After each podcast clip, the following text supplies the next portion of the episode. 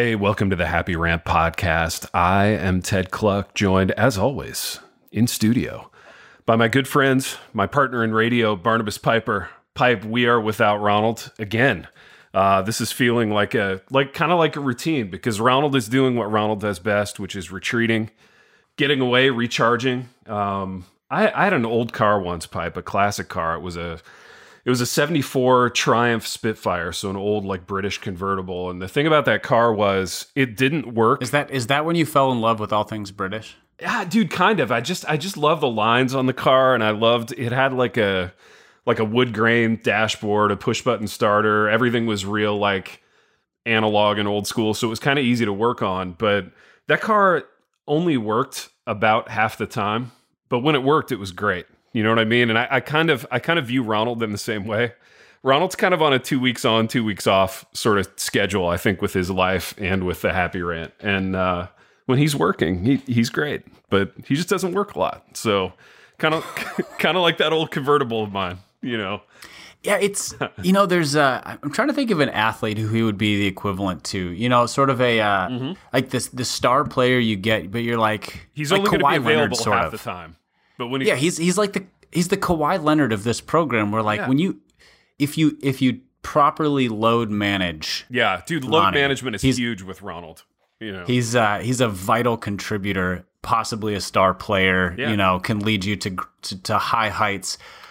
But don't expect him to play all 82 games. That's like, it. save him for the playoffs. Yeah. Put him in at the right moments. Just let him sit out some games. There's uh, kind of a Boogie Cousins quality to Ronald. Um, you know, he's a little less cantankerous. A little, yeah. yeah. a little, definitely less cantankerous, and I, I, think the rest, you know, factors into that. He's he's the most well rested guy we know for sure, and uh, maybe that maybe that's what helps keep him good natured. Uh, but at any rate, yeah, Piper, that's what's probably too. So I have one one yeah. other quick thing. So right now, uh, Ronnie is is vacationing with his wife. Of course, they, he is. Uh, he's worked for two yes. weeks. you know, got to get away. Two weeks on, two weeks off. Yeah.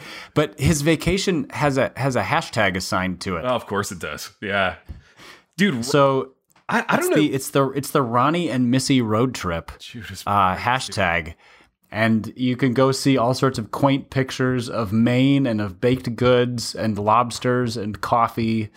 And he uses phrases like ye old diner and things like that. So he's he's all the way on brand. Dude, you know what's funny? Like Ronald, if I didn't love Ronald, he would be so easy for me to hate. You know what I mean? like he would be so like just eminently hateable, except that I know him and I and I do love him. So it's it's probably good. This this is like exhibit A of why you need to know somebody beyond their like internet persona. You know what I mean? Oh yes, absolutely. Yeah, yeah. So that's that's really important. Although I feel like if people pay attention to my internet persona, it's it's fairly accurate. That's good though. See, I think that's like, that's kind of the wheelhouse you want to be in. That's I mean that's what I'm going for, yeah. but it's definitely a uh, a blend of like snark, which is fairly accurate. Yeah. And and sincerity, you know, and hopefully some thoughtfulness thrown in. Yeah. And uh I'm like, God, I hope that's me in a nutshell. Yeah. Whereas like Ronnie's internet persona is only one side of him. It's yeah. not it's not false. Right. It's just, it's just only incomplete. it's only one side of him. Yeah. Yeah. And your internet persona is zero sides of you. So uh which is I guess it's neither accurate nor inaccurate. You get a you get an incomplete. Grade. Good question. Does this show count as part of my internet persona though? I, th- I feel like it does in the sense that like we're like, you know we're putting this out via the internet and people can download it and listen and yeah i feel like podcasts are but they're like internet plus because yeah. there's tone of voice there's you know if if you read a transcript of this we would probably sound much more like a-holes than we actually are yeah maybe. whereas if you listen yeah. you have to have like zero sense of humor to not get that we are not taking much seriously that's true man that's true yeah well said pipe well, Piper, we did a unique thing in that last night, yesterday evening, sometime you opened uh, our social media following up to questions, like a Q&A, like an ask us anything sort of uh, motif. And the responses came pouring in. We got an unbelievable response to that. Uh, so we're going to kind of break these up into two episodes, but we're going to work our way through some of these questions, which I'm excited about. But before we do that, dude, I got a question, like a media question to ask you because uh, I found a new show. I'm on a new show that's actually an old show. Huh. And I love it, dude. I absolutely love it. I can't get enough of this show. And it's it's one that I blame your dad for this because when it was coming out in like the late 90s or early 2000s, we were in our like John Piper get rid of your television phase, which lasted like I don't know, a couple of years. And so we missed a couple of years ago. That lasted that lasted about 18 years for me until I had the freedom to get my own TV. exactly, dude.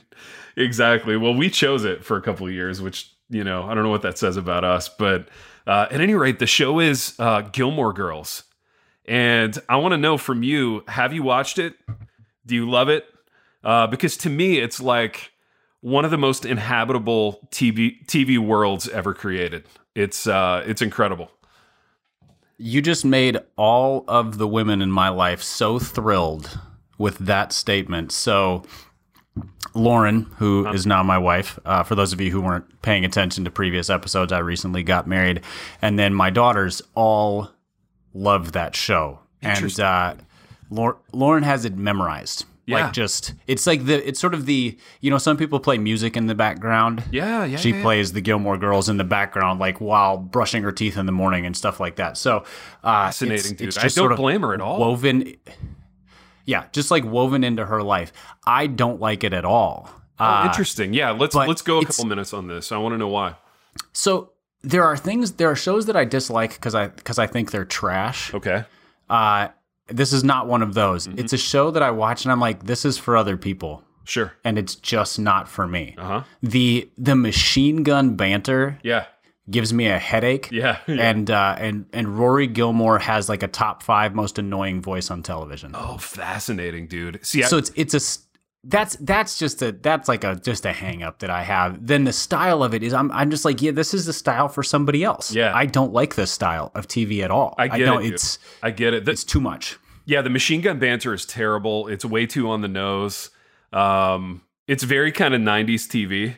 Um, you know, everything's too clever by half. I, I don't know. I, I think I'm really connecting with the setting. I do like the characters. I do like the dynamic between, you know, Rory, like young Rory, who's very innocent, and her- her mother, who's very worldly. But you know, they're they're trying to have this relationship, and I can relate to this, I guess, as a father, where like I'm really now that I have teenage boys, I'm really enjoying being their friend, but I still have to be their father. You know what I mean? And I think that's the that's the tension for uh, the mom on the Gilmore Girls. I love the guy Well, and who and she became a like the part of the premise is that like she's she was a teenage mom who's Yeah. now so there's that like there's a closeness in age that confuses or Yeah. makes that that tension you just described more uh, more pronounced. Absolutely. So this is this is my theory about the show vis-a-vis uh, like the world that they create. I feel like it's Cheers for women. Um, this show definitely wasn't written with men in mind, um, but but nevertheless, like the same things that do it for me about Cheers also do it for me with with this show. Um, in terms of like Is- people that you want to be around. Cheers gender kind of more gender specific? No, I mean, I feel like it kind of had to be because it was like in the 80s, which means that women didn't have say in anything. But Yeah, uh, Cheers is more. I mean, it has more male characters for sure. Yeah. but you know, but it had a few really strong female characters. Um, but I, I think yeah, they definitely hold their own. they they definitely hold their own. But I think like at the end of the day, it was probably more a show for dudes. Uh, where this is probably more a show for women, but like it's really pleasant, man. Really, really pleasant. It's got early career Melissa McCarthy, who's amazing. Um, I always wish that she got more minutes in more eps. Like she's like the. It, it's kind of like if you watch the Clippers and like Lou Williams is coming off the bench, just like you know going bananas just torching somebody. just torching somebody and you're like why isn't why isn't he getting more minutes it's kind of the same with melissa mccarthy on uh, on gilmore girls but I feel like I feel like it's a little it's almost like James Harden when he was on the Thunder where you're like he's he's better than Russell Westbrook Yeah. or as good and Yeah. yet he was like the sixth man on that team or whatever and she's she's by far Yes. the best oh totally dude the best performer in that show and uh and don't be deceived by like the dumb comedies she's done since. Yeah. She's done some good movies, but like Yeah. as a as an actress, she's pretty brilliant. she's very brilliant very funny but yeah if you had watched the show in 2000 when it dropped nobody would be like I, I bet she's going to have the best career. You know what I mean? Just because she was, Yeah. she got so few minutes.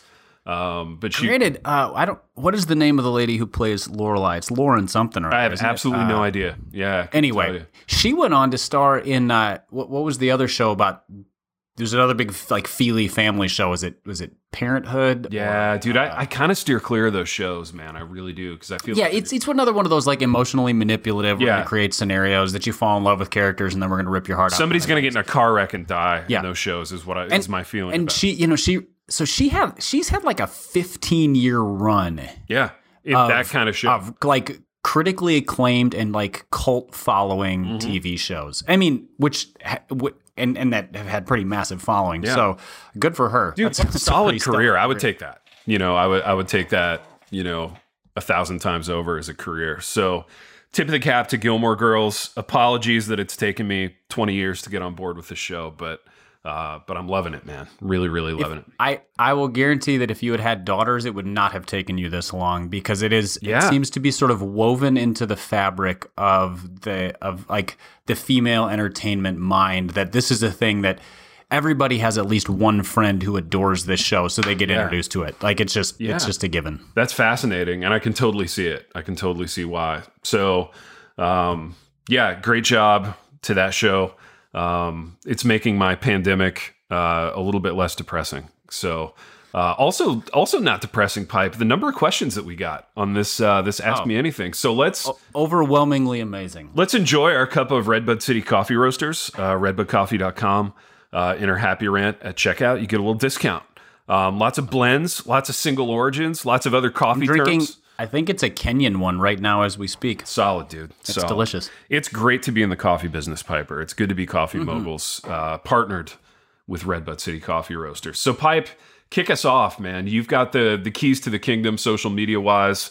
Um, guide us through these questions. I'm sure they're not all amazing, um, but I bet we got some some bangers, some amazing ones. So, So- guide us through it. Yes. So for the listeners, here's what we intend to do. Uh, a little caveat: y'all sent so many questions, we can't get through them all. So uh, I'm going to pick and choose, and don't be slighted if yours is not selected. Also, if it was a sports-related question, uh, we're going to do those in a different episode, so that it's like a, it's just sports themed. So we're going to save the rest of you from that, and then that way we can give those the attention they deserve.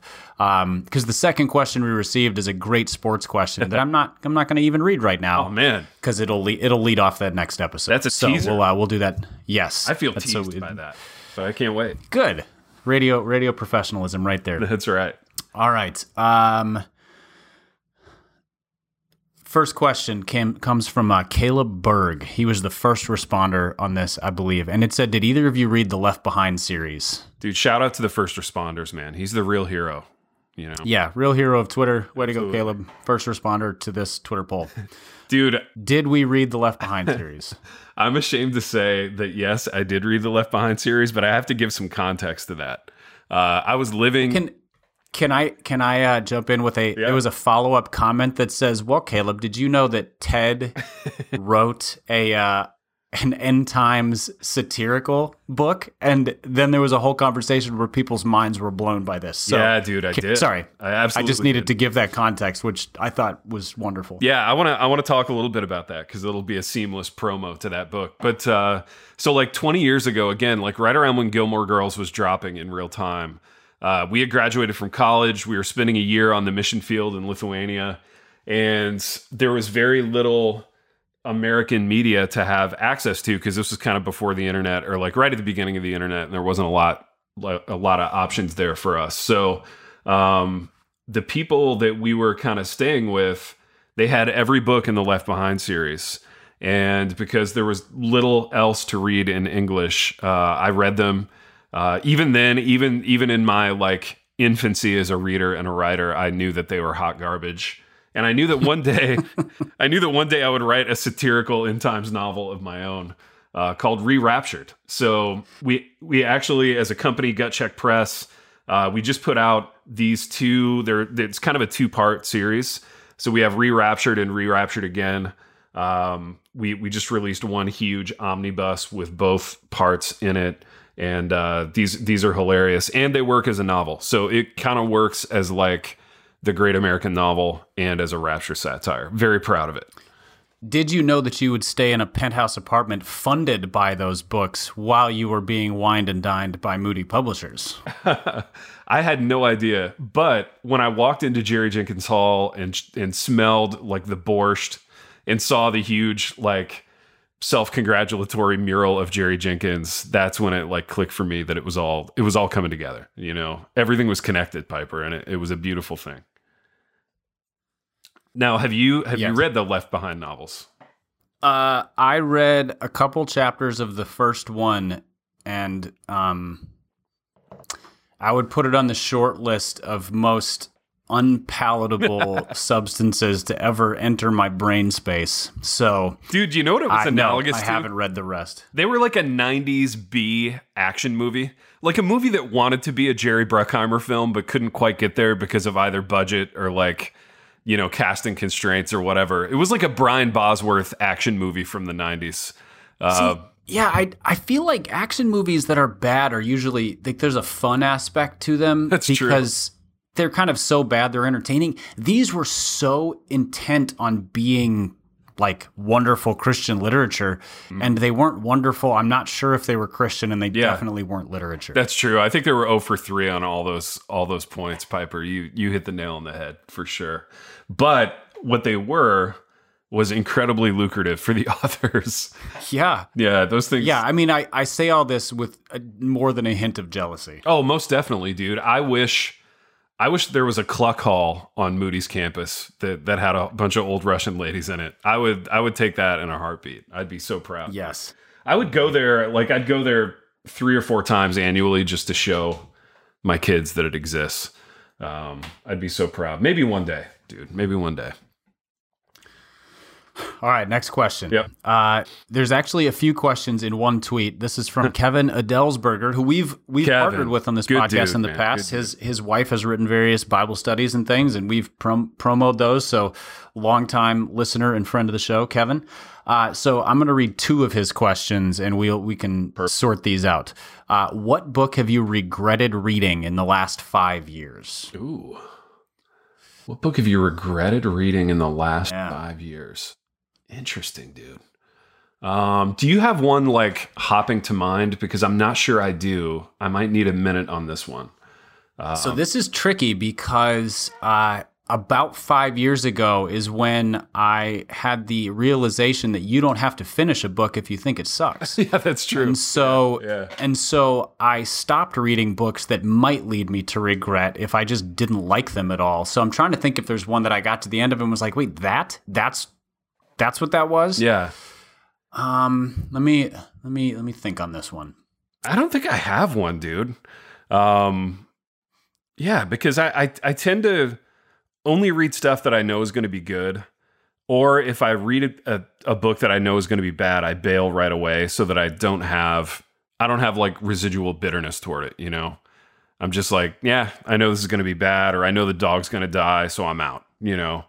Uh, yeah. Okay. So I don't have a book, but mm-hmm. I I keep going back to the well on one particular author who's still not good, and I don't know why I think he's going to be good. Uh-huh. So I tend to really enjoy just like you know, sort of your your uh, pulp fiction crime novel kinds of things. You know, the quick reads the, that the get it like the airport Hudson yeah. News or whatever. Yeah.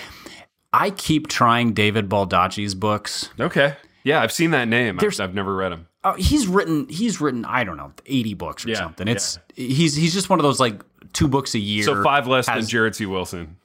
Yes. Yeah. Five less than Jared C. Wilson wrote last quarter. exactly. Um, and uh, you know, and he has these recurring characters, and I keep trying to like them. Mm-hmm. And I don't. I don't like any of them, but I, I consume them all. It's it's a little bit like um, it's sort of that like uh, you know, the late night Wendy's feeling. Yeah. you're like, man, yeah, this yeah, is yeah. a great idea. And then you're done and you're like, no, that was not a great idea. Yeah. That's the David Baldacci feeling for me. So I think that's probably the closest because it's been like 20 books in the last five years that I've tried that for and they, they're still not good. Dude, I do have one that's analogous to that. And it's um, Tom Clancy. Remember when Tom Clancy novels were huge, dude? Oh, I've tried his too. Yeah, and they're they're they're literally huge, and that they're like 600 pages, if yes, at a bare minimum. So they're they're big, thick paperbacks. You see them everywhere. There were those like Clear and Present Danger movies that came out in like the early 2000s. all the Jack, all the Jack, all Ryan the Jack books. Ryan. So, dude, I really wanted to get on this Tom Clancy thing because I think part of the part of the pathology of this Piper is you're like if I can find an author like a David Baldacci or a Tom Clancy, there's no end to the number of novels. You know what I mean? So you never have Right. to think about what you're going to read next. The novels are cheap. You can get them for like a dime at, at McKay's or whatever in Nashville. There's just no end to them. So, like, I tried, man. I tried really hard with Tom Clancy, but my issue with it was it was so like boringly technical. And and there's an Yes. example of books that were written for dudes, right? Because it's like Uh, here's Hunter, and a certain kind of a certain kind of dude. It's like here's 14 pages describing like how the how the missile system. how the missile system works, and I'm like, yeah, Yeah. no, that's not my thing, dude. I'm not the least bit interested in this. See, I would I would compare Tom Clancy novels to like going to a fondue restaurant Okay. where it's it's a massive commitment and Yeah. you do all the work. Oh, fascinating. Yeah, that's right. That's it's such you know, a great analogy. you sit you sit down with a doorstop of a book and like it doesn't suck you in. It's like no, you're gonna work through the, Right. the user's manual for the navigation system on a nuclear submarine. Exactly. Wait, that's not what I thought I was gonna have fun, Dude, right? Nope. It re- it reads like a textbook, or it reads like a like a user's manual for some like piece of electronics that you bought for sure. I love it, dude. All right, next question from Kevin because this one this one might be quick, but uh, it's rank these franchises from best to worst, and these are not sports franchises. These are these are storytelling franchises. So best to worst: Harry Potter, Marvel, Uh. Star Wars, and Lord of the Rings. Okay, I can't do this because I have no interest in any of those. Like the the one that I would That's have, kind of why I asked this question. yeah, the one that I would have like the tiniest crackle of interest in would be Marvel, but only because I've seen a couple of the Iron Man movies. Um, Yeah. So yeah, I can't. I can't do I- it. Okay, so I'm going to remove Lord of the Rings from the running entirely because it's not a franchise. Okay. Uh, it was a trilogy of movies that was based on a classic work of literature. Like the go. and the books are just a whole other thing. Yeah. Um, so we're we're removing that. Um, and then I, I think I would rank it in the order that he wrote them: Harry Potter, Marvel, and Star Wars. And I realize there are Star Wars fans who will be offended by that. Yeah. But uh, I'm not moved by the nostalgia of Star Wars because I wasn't alive in 1977 or whatever when they came out. Yeah. Um, and then there have just like half of those movies have just abjectly sucked. Yes. So Yeah. um, Harry Potter, awesome. Marvel, Marvel's amazing because of the scope of their storytelling. Like they've woven together like 40 movies now into a universe. Yeah. And even if they've been a little spotty at points, it's pretty remarkable. Um, and then yeah, Star Wars is behind those in my mind. Dude, So which of those franchises, just a little follow up question, which of those franchises has the most sensitive fan base? The most likely to get, to get offended? well, Lord of the Rings, but I removed them with uh, with a hat tip to classic literature. Yeah, dude, the, Um, the, fan base of our podcast is going to be thrilled with you for having done that. Yeah, I think I just earned some serious reform white dude credit, which is good because I didn't have enough. Um, Exactly. and uh, yeah, I, I think Star Wars fans for sure. Yeah, they seem very Um, sensitive. I don't think Harry Potter fans. I, Harry Potter fans just seem to really like fun stories. Uh-huh. They're just like these are the most fun. I read these when I was growing up, and the movies were like it's just a lot more like positive funness. And then Marvel probably has sensitive fans, but like if you're a deep fan, you're just a super nerd. Yeah. Whereas most people are like, I like Captain America. That was fun. Thor knocks things around with a hammer. That was fun. So, yeah. All right. Next question. Yeah. Um, so this is there's there's some context to this one. This comes from Trevor Hogg, and I thought this was a fun, creative question that is right up our alley. Okay, man. Uh, did either of you read newspaper comic strips growing up? If so, which ones? And then he'd love to hear how we'd reboot that comic today for a 2020 audience. well, you, you can't do any humor for a 2020 audience. So I, I think if you did a comic for today for 2020, it would have to be, uh, well, it would have to be one of the two extremes, right? It would have to be either insufferably woke, and in doing so would be uh, un- unpleasant and not fun, or it would have to be like far right. So I, I, I don't know. I don't think you could do it. Uh, I think I think in, in writing you could potentially. Okay. If you did it as satire. So say you you wrote one that was insufferably woke. Yeah. But was actually making fun of the insufferably woke crowd. Ah, okay. So it's it's so it is it's so woke or it's woke about the wrong things or uh-huh. whatever, so that it's so that the people who are not clued in are like, see, they're preaching our message, and everybody else realizes no, they're mocking your oh, message yeah, and your very work. identity. That so I think work. I think that could work. Did you read comics growing up? Because I didn't. I only read one thing growing oh. up, and that was Sports Illustrated. That was it. So I uh yeah, we got the Minneapolis Star Tribune delivered to our door mm. every day growing up. And yeah, I would go grab it and I would pull out the variety section. Yeah. Because that's where the the two page spread of comics was. Nice. Uh and then the sports section. And I would read the comics first because they go quick. Yep. And then uh then I would spend my time with the sports section. That that deserved my attention more so. Um I mean the the, the easiest answer to this is Calvin and Hobbes because uh-huh. it's the greatest newspaper comic strip. Dude, that was uh, such a good comic. So my kid Tristan got into those, and it doesn't need to be rebooted. Right. It just needs to be introduced to the current generation because yeah. Bill Watterson was a genius. He was a genius. Sorry, dude. My phone, my phone just made a weird noise. Oh, that's all right. Yeah, yeah. No, Bill Watterson was a genius, dude. My kid got into those when he was young, and it was kind of like it was kind of his first entree into reading and we were really excited because it's like, oh, he want he wants to read these, you know, and he would like sit in his room and read them and laugh, and it was a great, you know, a great experience for him. And they were they were really clever. Like he would read them to us, and and we were just like, oh man, this is clever. So uh, yeah, my my younger daughter did not enjoy reading like standard books. Yeah, um, but discovered a couple Calvin and Hobbes books on my shelf and I would just so this is probably what she was you know she's probably first or second grade so she could read she doesn't like to mm-hmm. and uh and I but I'd go into her room and find her lying on her bed like chuckling to herself over the shenanigans of Calvin and Hobbes nice. and and the best thing about it is like they make an 8-year-old laugh and then you yeah. read them and I'm like these are these are smarter yeah than the average adult dude that's like the best kind of writing for really kids brilliant. isn't it yes I mean the kind that like the kid can enjoy it but the parent who's reading it to the kid can like also thoroughly enjoy it. That's the that's the target. You know, that's what you're shooting for when you write for kids, for sure. Yeah, I thought that was a fun one just because I I have fond memories of reading comic strips. Totally. Uh, all right, let's see. I'll let you pick which of these you want to answer, and we'll go with it because they they're both from the same guy, okay. Kenneth Gabbert, okay. also a longtime listener. He's been he's interacted with us many times on on social media. So two different questions. One was if you if you two could start a real company, not ill fit jeans, what would it be? So if mm. we are going to start a company, what would it be? Mm-hmm.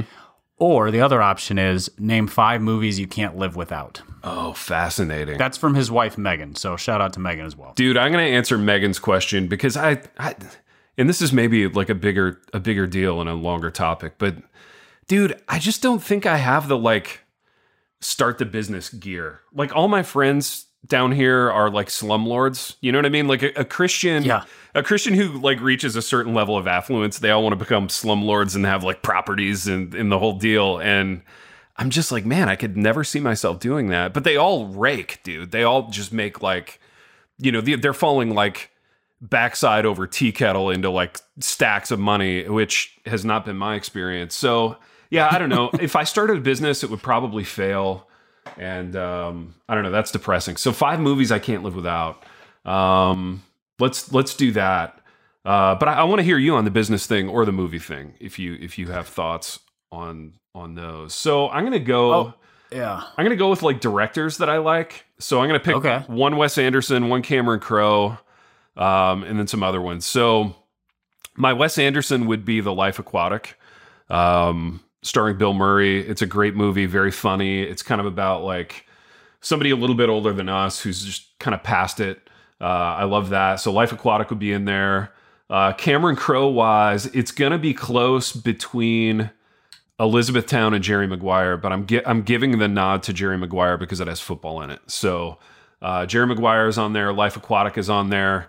Die Hard is on the top five list because it functions as both my favorite action movie of all time and my favorite Christmas movie of all time. So it's just real versatile Correct. in that way. So mm-hmm. uh, Die Hard's on there. That's three. Uh, man, this is it's it's hard to do like top five movies you can't live without. Um, what else, dude?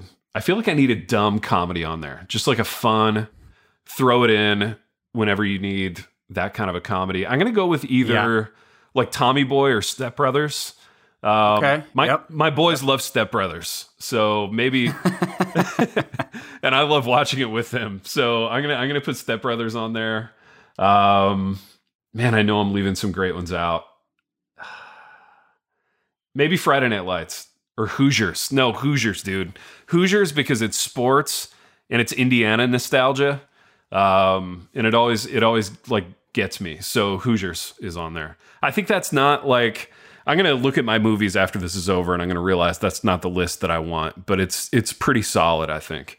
Uh, let me yeah, hear yours. And it it's also it's also gives a fair representation of uh, of Ted as a person in terms of the the range of of types of movies there. So I exactly as a as a rough draft, it's a strong start. Yeah, no, I appreciate it. So on the biz on the business side, I yeah, I'm not a starter. Mm-hmm. I don't uh, I don't have it I don't have it in me. Now, if if I was just like if if if I was sort of granted the the means to start a business, you know, yeah. just sort of like you have the time, the money, we're gonna somebody's gonna fund this thing, right?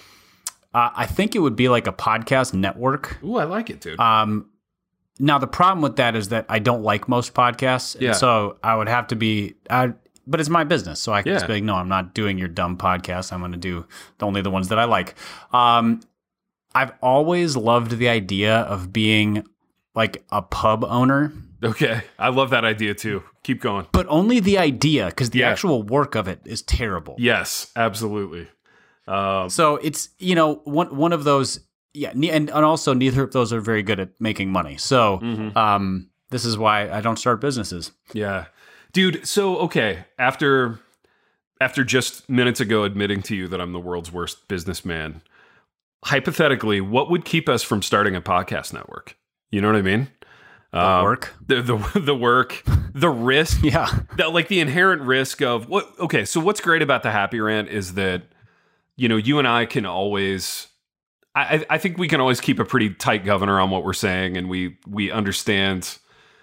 Uh, like we can manage ourselves, right? But with a podcast network, you know, let's say we have five to 10 podcasts under our like stable or whatever. Somebody says something like uh, inappropriate or to get them canceled on a podcast that that we're not on, then we have to deal with the fallout, right? Which would not be fun. Right. And I mean, we've turned down invitations to be part of other podcast networks or collaborations because because it would require giving up creative control. Right. And right. I mean, if there's anything that you and I value, it's the freedom to go, no, that's not the way I want to do it. Absolutely. And uh, and I think Ronnie does as well. Like, yeah. there's a reason why he did the kind of music that he did, which was mm-hmm. just like he's like, this is what I like, and I'm going to do it. Uh, Dude, if we joined so, a podcast yeah, network, the network might make him be on the show more than you know one and a half times per month. So. Yeah, it would be like written in. You must show up for two thirds of the shows, and then we'd lose Ronnie completely. No more so. vacation hashtags for you, Ronald. You know. Yeah. Chop chop. Ronnie and Missy not on the podcast. Um, all right, so top five movies. Uh, the Sandlot would be on there. Um, I think The Princess Bride would be on there. that's a great one. So purely because I yeah I don't know of too many other movies that that are as rewatchable. Mm-hmm. Um, and and also the older and more aware of just writing and creativity that I've gotten, the more I realize that William Goldman uh, was brilliant. Yeah, he was a beast. Um, let's see. So that leaves me three more. I think I would also go with it. I would need one just sort of dumb comedy, and it has to be Tommy Boy. Oh, dude, that uh, was there. There are a lot of great ones, but yeah, yeah. I mean, you you threw it out there as one of your possibilities. So, mm-hmm. uh, Tommy Boy would be mine. Um, man. I feel like there needs to be one great war movie on there. Oh, yeah. Because again, reformed white guy. exactly. Um what would be the war movie? Dude, that's a great question. What would be the war movie? The thing is, like, I love war movies, but I don't watch most of them more than once. Yeah, yeah, no, I agree. I'm the same way. It's hard to like be um, in the um, mood for a war movie. You know? Yeah, I'd like to watch people get blown up on repeat. Mm-hmm. Um, I'll have to come back to that one. Yeah, uh, and then probably a heist movie. Um, okay. I love heist movies. So yeah. maybe like like the Great Train Robbery or something, like the one mm-hmm. with Donald Sutherland. Um, which is probably not my actual choice, but it's the one that came to mind. I love a really good heist movie. So nice, dude. Um, but then again, I feel bad because no like no Quentin Tarantino movies made the list. oh his yeah, good movies are so good. Yeah, yeah, yeah. I totally forgot. Maybe I would put, maybe I would put Tarantino's like uh maybe like Django Unchained on there because that's my favorite of his Dude, instead a of a one. war movie because yeah. war movies kind is of a, genre I love. Yeah, yeah, yeah. it is kind of. You're right. You could go with Inglourious Basterds from Tarantino, which which is both a Tarantino movie and kind of a war movie. Kind of a war movie, yeah. I it yeah, and it has some amazing performances in it too. Totally, dude. I, I forgot All one. Right. I got to add Moneyball to my list. So okay, something is is going to have to hit the cutting room floor to make room for Moneyball. Uh, that's a big rewatcher with me and my boys too. So maybe we maybe we cut Step Brothers and, and slide Moneyball in there. I would feel I would feel good about that. Yeah, that's that's a good one. I yeah, I feel bad because there there. I mean, there's with five, you leave a ton of good movies. You do out. You so. do. It's it's hard. All right, next question, and this is timely given the recent announcement that Joe Biden has selected uh, a, a, vice presidential candidate. If uh-huh. you knew that, I'm not sure because you don't pay any attention to politics. Yeah, I did. The I question doesn't it. have anything to do with Joe Biden, Thank which God, is good because we yeah. wouldn't answer it. Um, it says, "Who would we pick for our Ooh. vice presidential running mates?" Oh, so oh, fascinating. If if we were running for president, who would we pick as a vice presidential running mate. Is that amongst like famous people or real people? Or does it matter? I don't know. Yeah. I think we, it just says who would we pick. So that came from Stephanie Hedden. Okay. Uh, so Stephanie has uh, gotten our gears turning and has stumped us, I think. But yeah. really good question. That is a good one. Um, Does anybody like spring to mind for you? Yeah. I mean, it, I real people spring to mind, but mm-hmm. I don't know that they would be any fun to talk about on the podcast because yeah. people would be like, "Who's Steve?" Right, right. Um, oh wait, I couldn't pick Steve. Steve's a white male. Um, yeah, no, can't can't so, pick Steve. So let, us just take let's make it more interesting. Let's take all white males off the table. all right, fair enough. Yeah, we're living in a post white um, male world, so they're they're yes. all they're all gone. Um, let's see. I think if I wanted to win an election, uh-huh. it would have to be somebody like Michelle Obama. Okay. You know, but there's no way she would do it because if she was ever going to run for office, she would just like go be president. Um, yeah, it's boy, that's any any thoughts for you, dude? Okay, so I'm gonna I'm gonna out myself here in a way that I've I've never have before in the program. In that uh, I skew conservative politically, so there you go. Uh, people are people are fleeing the program like rats off a ship at this point. Um, I heard, and I can't verify this.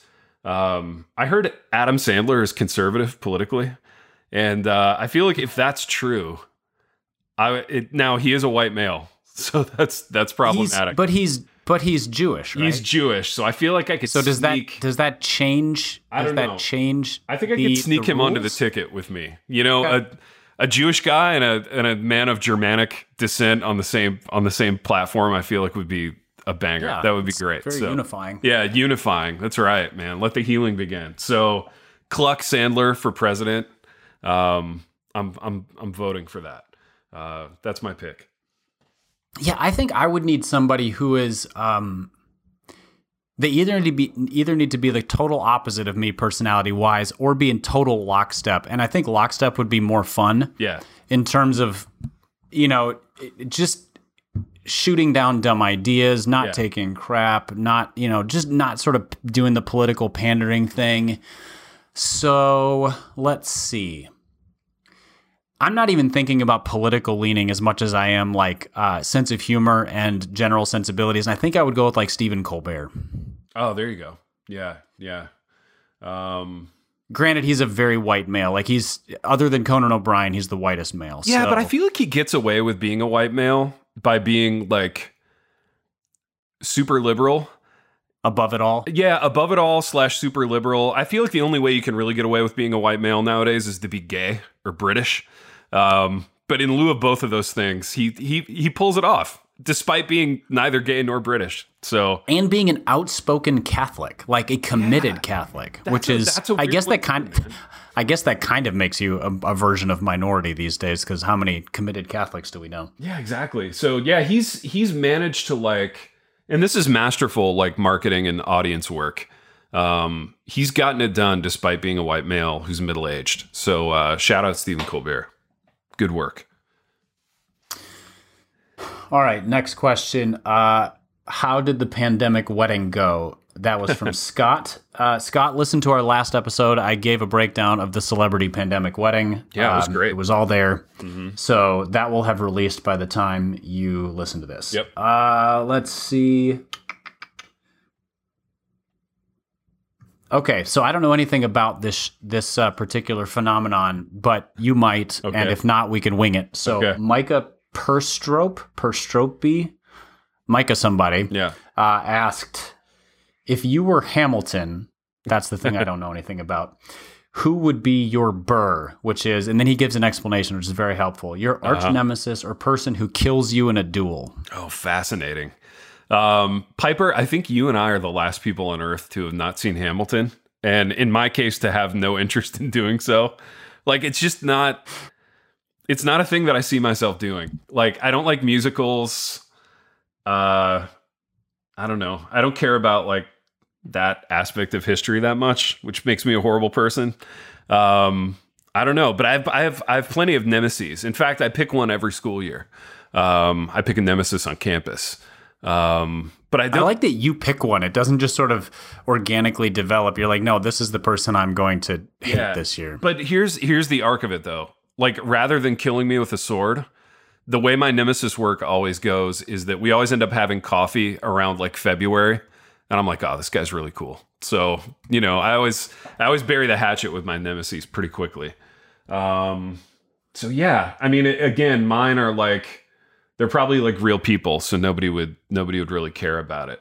And I also feel yeah, like I'm what I'm moving into a post nemesis phase of my life where I, am I'm really not doing the nemesis thing too much anymore, which feels good. Yeah, I think the the nemesis thing also requires a like there are people who I just don't like. Yeah. But I don't think that's a nemesis. That's just yeah. an enemy. Dude, so this has to be somebody who you, you had an affinity with, and then they've gone somewhere else, and you're like, nope, now we must kill each other. Yeah, let's add some shape to the nemesis thing because I think it it also involves like a nemesis can't just be somebody you dislike. It has to be somebody who's enough like you that they're doing things that you see yourself doing. They're just doing them at like a higher level or a different level. So there has to be some jealousy inherent in like nemesis yeah. because like so for me in semesters past when I would pick a nemesis, it was always somebody who I perceived as like cooler than me or they were going to be more popular with the students than me.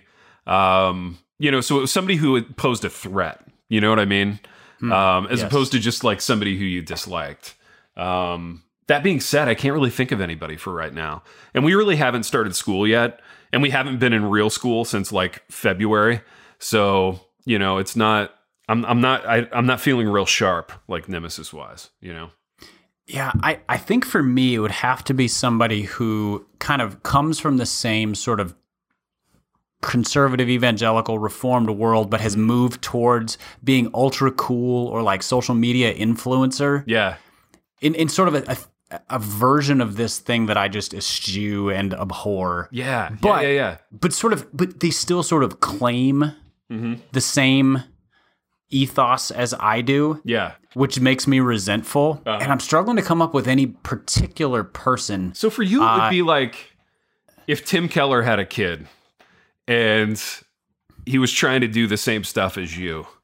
Um, and and for me, if it would be like, I don't know, if there was some middle aged like Christian dude who used to write about sports, who is, I, you know what I mean, somebody who's like trying to do your thing. Uh, yeah, I, I feel like I I have nemesis feelings for almost anybody who is like trying to be an influencer. You know what I mean? Which I think is a category that it yeah. exists now, and it, it not only does it exist, people have no shame about it.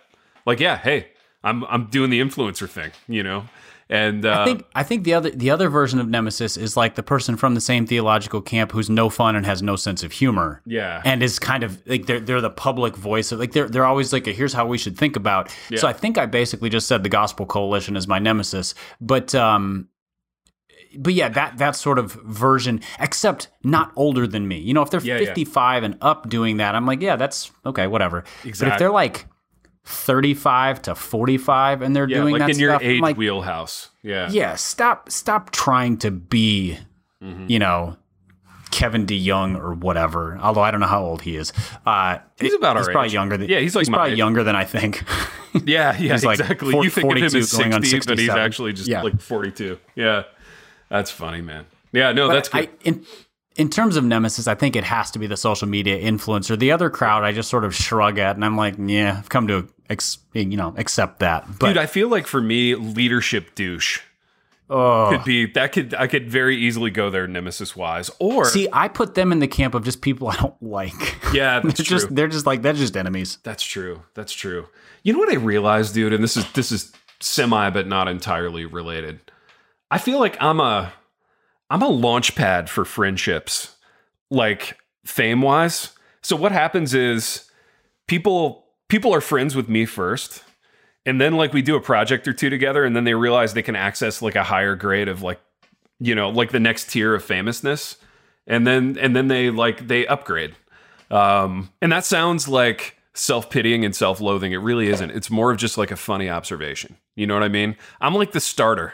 I'm the i'm the starter kind of famous evangelical friend and then they and then they upgrade um i don't know that's that's not nemesis territory though it's just more of an observation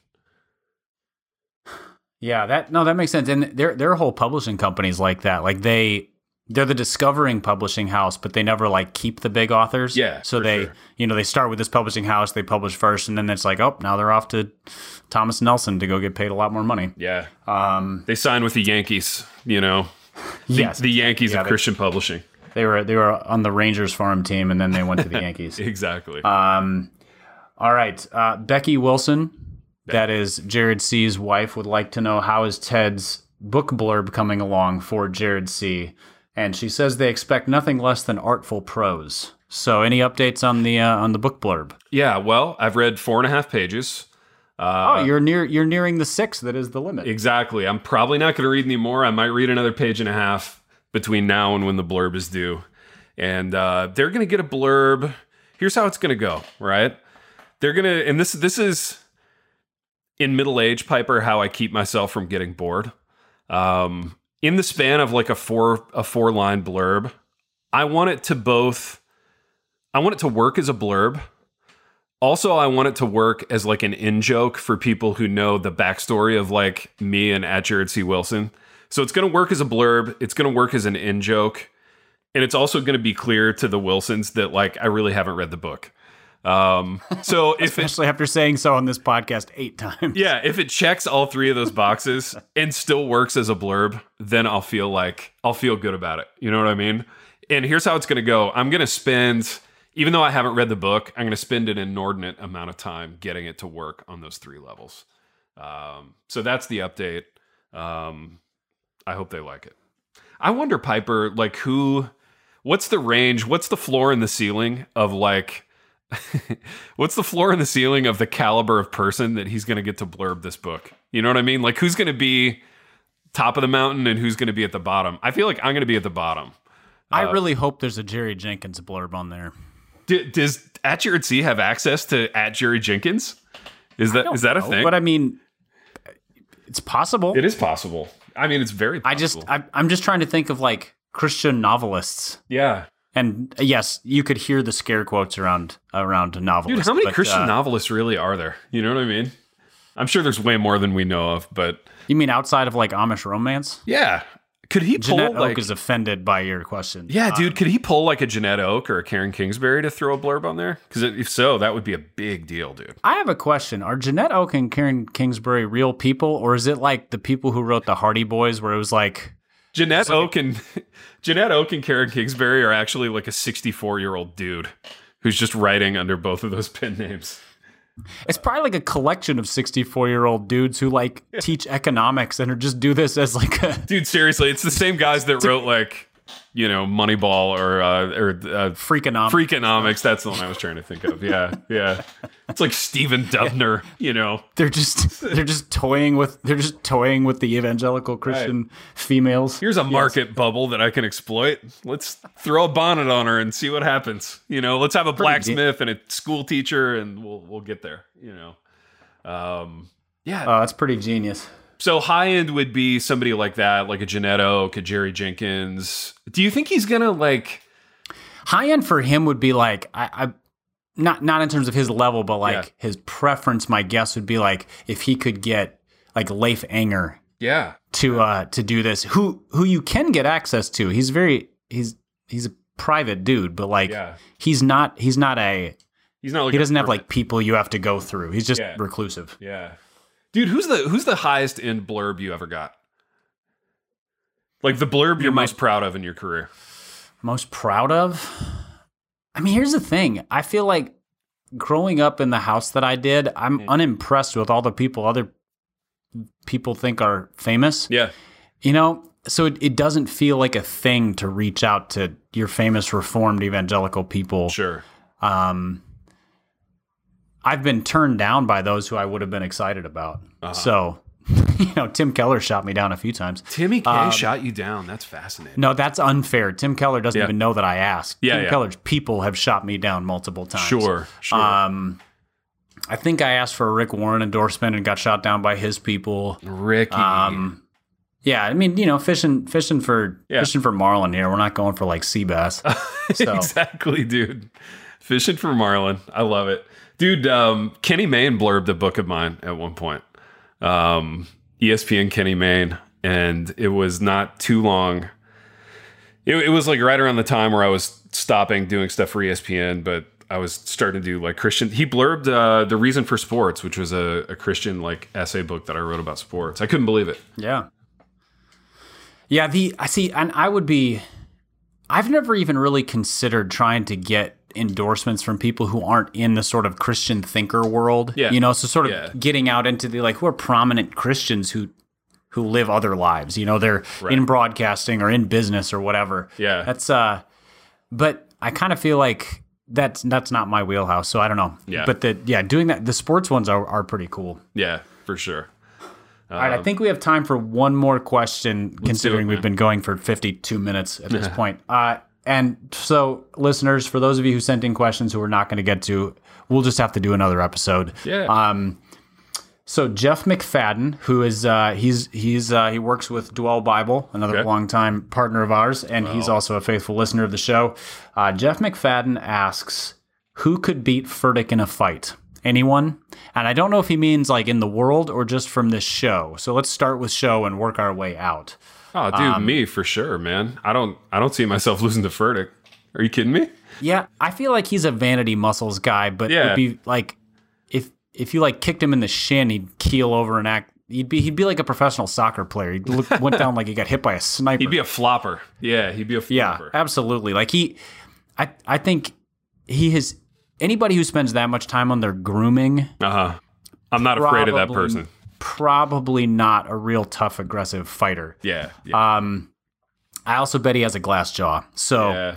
Uh, yeah, a, a think, square jaw, like, lantern jaw, but glass nonetheless. Yeah, it just that just presents a nice big target, though. Yeah. Um. Okay. So, How, what would what would be your fighting strategy? Oh, with man. Stephen Fike. Is it just like yeah, you know? So you're in there, you tap gloves, Mm-hmm. and they're like ready fight. Do you just like go right at him or do you kind of feel him out or like um, we're we're, we're talking boxing here not yeah, like yeah. and i did used to box so i've i've got a little bit of like uh cachet in this world i guess. But i i think i would go right at him like early career tyson and just try to and just overwhelm you know? I, I would i would get get him out of there soon. Um because i think he would I don't want to give him time to think about it. You know what I mean? I, I don't want to give him a chance to feel comfortable in there. So, um, so yeah, I think I would get right on right on top of it and get him out of there quick.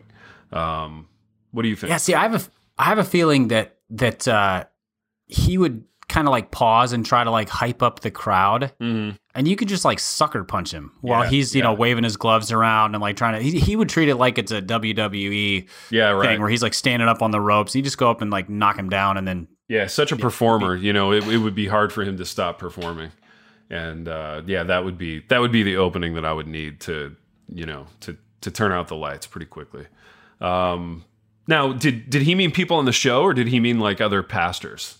Well, let's let's break down some other pastors too. Yeah. I mean, there was another listener who was like, "Well, I bet Robbie Gallaty could beat him," but Robbie Gallaty's like six seven, built like Furtick, but yeah. also used to train in MMA. Oh wow! And so yeah, I don't know who that is, uh, but he sounds dangerous. He's a he's a megachurch pastor here in the Nashville area. Okay, you know, and I wouldn't be surprised if he makes his way up the Southern Baptist officer ranks in the future. Kind of a solid. Dude. He's he's a yeah, he's probably forty-ish. They're gonna love him, man. So, They're they they love anybody with backstory. You know what I mean? You throw a little interesting oh. backstory oh, in there, and it it gets yeah. Well, his his you know he's a he's a former drug addict who was saved oh. out of that, and oh. so I mean, yeah, he's he's got he's got a lot going. Dude, how is this guy not selling like fifty thousand books already? Can he not write?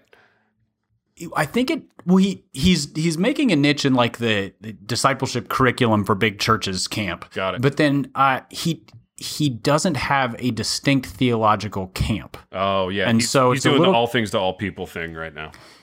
Yeah, you, you either have to be, you know, uh, like a leadership book guy, your Andy Stanleys of the world, mm-hmm. or kind of a, you know, have a theological angle, and he he doesn't. Yeah, and that I don't mean that as an insult. It's no, just no. kind of he he doesn't he doesn't claim a camp. See, I feel like a, a thing that can work in Nashville and I feel like I only know this because I know I know the Nashville area pretty well because it's a family.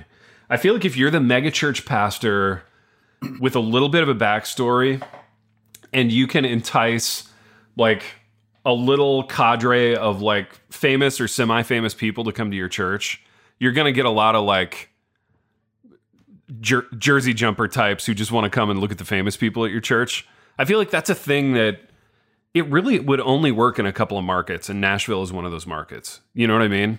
Like we yeah. we, we have enough famous people in Nashville who are also pseudo Christian or Christian that you can make that work. You know what I mean? Yeah, I think that's true, and it's it's interesting because that even happens at like good churches, not yeah. just sort of like your your big airbrush places mm-hmm. where you know you get enough of these like Christian hymn writers and stuff at a place, yeah. and people are like, "Oh, you, I'm going to go to the Village Chapel because there's a whole bunch of these artists there right, and stuff right. like that." And of course, it's called the Village Chapel. Uh-huh. Um, but yeah, I, I think that's. And then if you're the pastor of that church, you have built-in famous people endorsements. Yeah, that's true, dude. All you got to do, you know, like, like, all of a sudden you're like, I got Keith and Kristen Getty, I got Sandra. McCracken, I got you know, just like run down your list of these different like, and again, they're sort of in a camp, but like yeah. that's the camp you're trying to sell books to. So. All the Marlin, dude, all the Marlin in one place, you know? Yeah, it's like I didn't know Marlin swam in schools, but here we are. Dare to dream, man, dare to dream. Well, one day when we start our our podcasting empire, Piper, our our podcast network, that'll be that'll be us. Um, we'll we'll do it. Uh, man, I would love to have a successful business. Doggone it. I want to fall like a backwards into like piles of cash like all my friends, you know? Let's let's make that happen. Yeah, what what aspect of our souls do we have to forfeit to do that? Well, that's the question, dude, and that that's a I'm wondering really what question. I'm willing to amputate. Yeah, so theoretically, I mean not not so theoretically, Silverdome will probably come out in a year or so. And I'm thinking like if people watch that and they like it, and I had the opportunity to write just a hot garbage like Jerry Bruckheimer kind of movie that would bring me piles of cash, I would do it. Like I would I would do that in a heartbeat. So that's a that's a sellout scenario that I'm comfortable with. Um, I'm trying to think of other sellout scenarios. See, I wouldn't be good at like I wouldn't I know so little about business. I wouldn't even know how to be like unethical as a slumlord. You know what I mean? I, I wouldn't know the first thing about it, you know? So I feel like that's off the table. Yeah, I don't know, man. What do you think? Yeah, I I feel like the the areas that I could figure out how to be unethical mm-hmm. or slimy are more in the marketing side of things. Like yeah. again, I think I could turn myself into an influencer of some kind. You know, yeah, like the self promoting kind of person. Yeah. To the tune of to the tune of significantly increased book sales. Yeah.